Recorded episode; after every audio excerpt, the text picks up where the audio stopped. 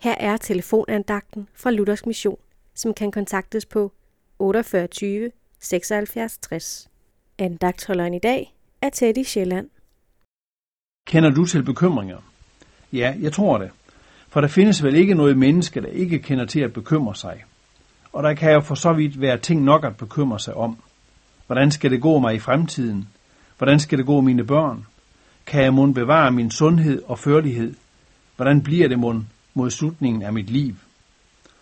Nu skal vi læse et ord fra 1. Peters brev, kapitel 5, vers 7. Kast al jeres bekymring på ham, for han har omsorg for jer. Det er en dejlig opfordring til dig, som er bekymret. Kast din bekymring på Gud, for han er ikke ligeglad med dig og dine bekymringer. Han har omsorg for dig. At kaste noget fra sig er jo at give slip på det. Det du har sluppet, det har du ikke længere. Nu tilhører bekymringen altså en anden, nemlig Gud, og så er du fri for at gå og spekulere på sagen. Er det ikke forunderligt?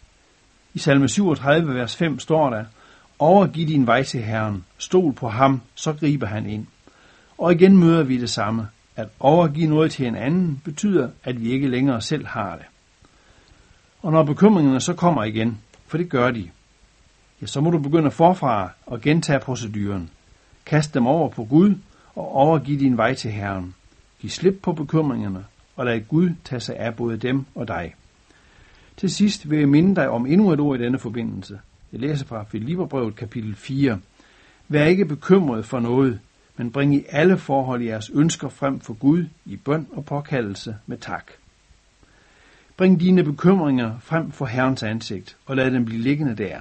Så kan du med formodighed og glæde fortsætte vandringen sammen med ham, der har omsorg for dig.